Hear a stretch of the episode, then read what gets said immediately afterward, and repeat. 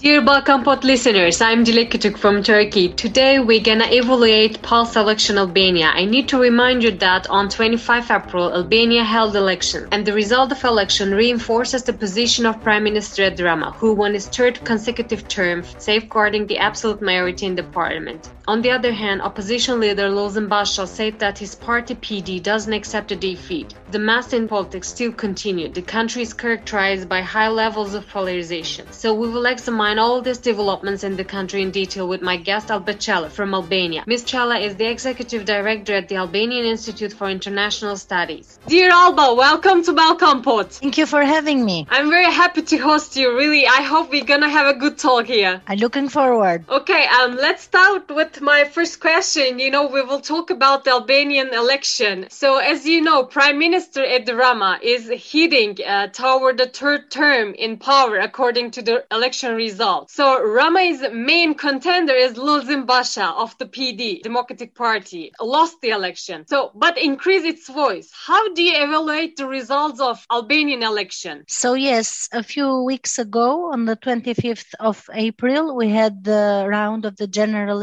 elections and um, it was calm day and that was something positive because during the campaign there had been some tensions and incidents but thankfully the election day and the counting was uh, calm and properly done. These elections was very were very important for albania because we needed fair and free elections in order to progress with the european perspective and in order to be evaluated positively to start the negotiation the accession negotiations. The socialist party managed to get a third governing mandate. This is the first time that this is happening because always after communism in Albania, the longest it has been for both parties to have two terms. So this is something very new to have a party which is even alone and not in a coalition to govern for the third mandate. Uh, we don't have a final evaluation report from the OSCE yet, but the preliminary reports seem like the outcome will be regular and accepted, though the opposition parties, they have a lot of allegations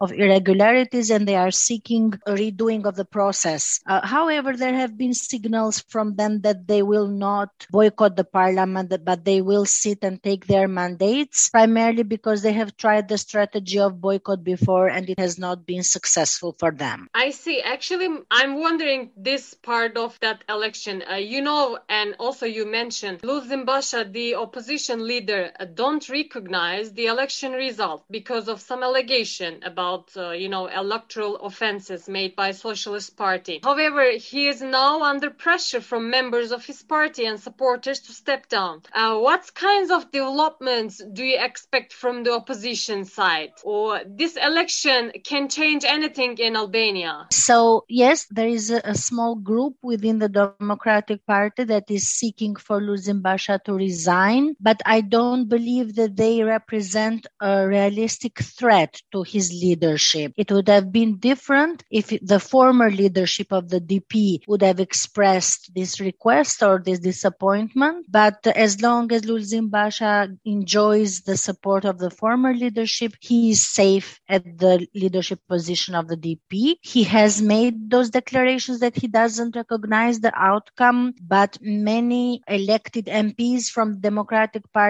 have already said that they will take their places in the parliament. So that would make a boycott very meaningless. Whether the elections will change anything for Albania, well, the political scene already, as I said, is different. Is the first time with the third mandate. Uh, the relationship between the majority and the president for the moment is very tensioned, and there is starting impeachment process for him. Though this process also has very few chances to succeed because this parliament is valid only until the beginning beginning of July, and there needs to be constitutional court involved as well. The biggest change that we are expecting here is how will the EU evaluate this process and whether this will be a positive signal for finally de facto opening the accession negotiations or not. But in this evaluation, there are many internal and external factors that need to be taken into account. Actually, I will ask question about the EU, but first of all, I would like to ask that: Do you think that Edi Rama is very satisfied with this election result? Uh, what are you expecting from the winning party, the Socialist Party? I believe that he is satisfied with the result because this result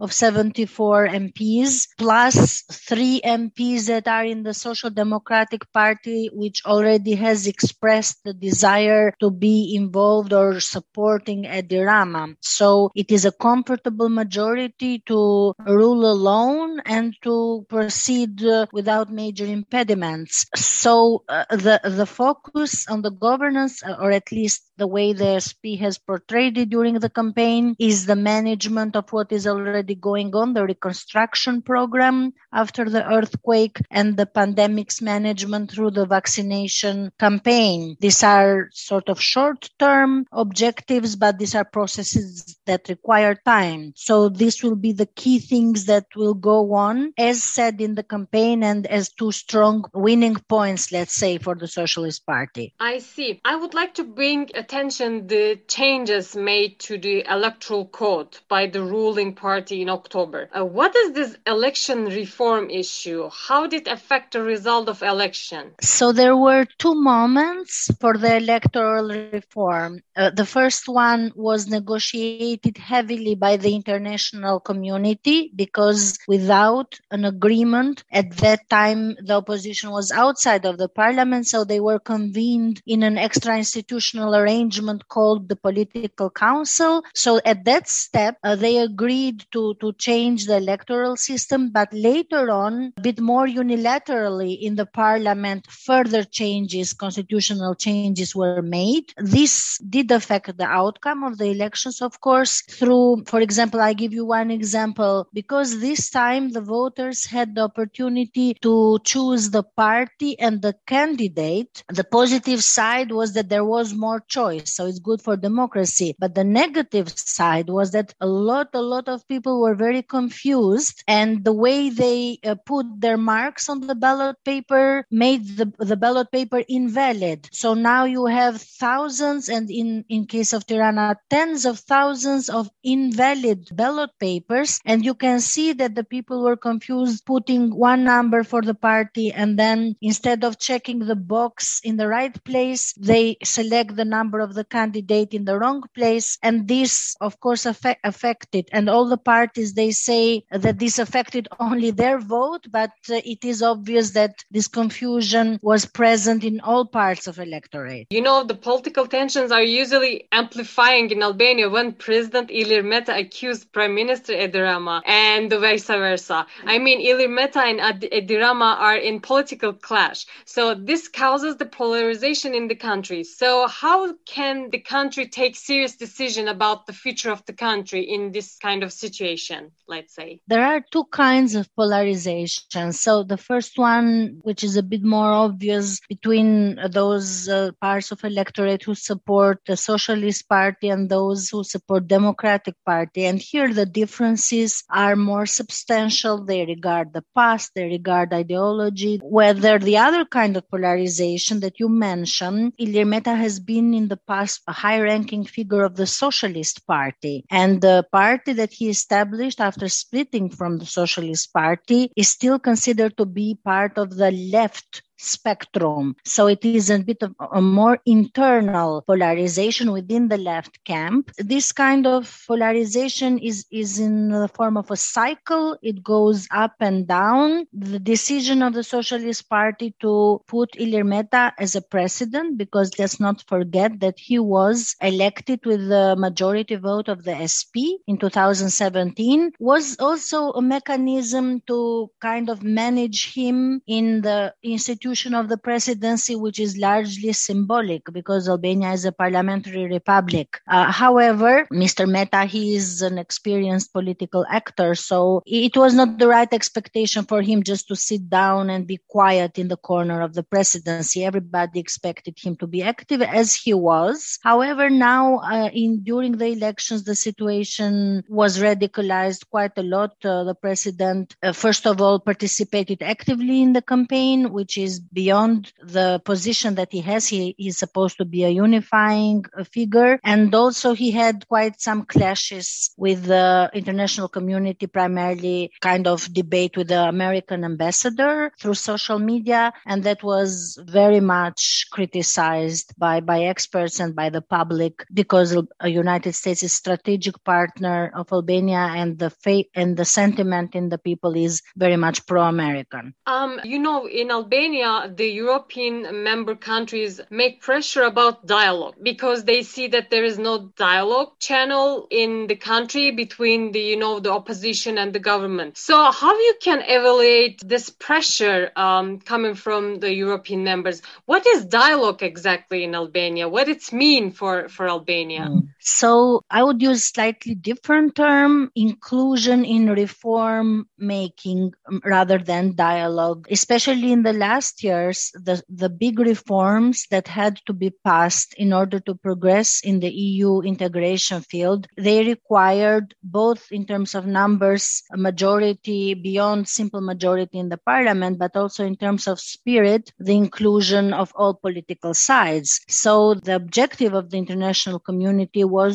to make these reforms start and then be successful, especially the largest one is the justice reform. So dialogue for the last years has meant being included in these key reforms. In the past, it has been also connected to surpassing crisis. And I think here we have a dichotomy which is interesting to explore and to solve because the international community gets involved with a lot of capital when there is a crisis, when there is an obstacle, and they provide a short term solution by pressuring the sides to sit in a table. But what we actually need in the long term is a sustainable way for the political sides to find a way for them themselves to sit in a table when it comes to big reforms that are for the national interest. The European integration is something that is undisputed in Albania. All the political forces, they are in favor of it. So there are the conditions in theory for them to find a way to sit down together when it comes to these reforms, but that has not happened yet. So let's talk about the Albanian EU future before closing the episode. Uh, you also shortly mentioned about the confusion in the European Union, but uh, I would like to ask that how does the Europe see Albania as a partner in the region? What are you expecting from the accession process of Albania during the Edi Rama's new term? So there are different different evaluations here. When it comes to foreign policy, for example, the EU knows and has evaluated very positively Albania's foreign policy, which is 100% aligned with that of the of the EU and of the West. And Albania is usually a security exporter and a constructive partner in the region, which has not caused any headaches when it comes to foreign policy for the EU. When it comes to evaluating uh, internal progress, then there have been some member states, important member states, including France and the Netherlands, which have been very skeptical about the progress of Albania in fields like rule of law especially. So after passing the justice reform and having some track record of progress in this reform, although it's still ongoing, the expectation for Albania is to start the progress of the accession negotiations. This is a very important process. This is not entry into the EU as a full rights member. It's just the start of a long process for Albania to consolidate the reforms.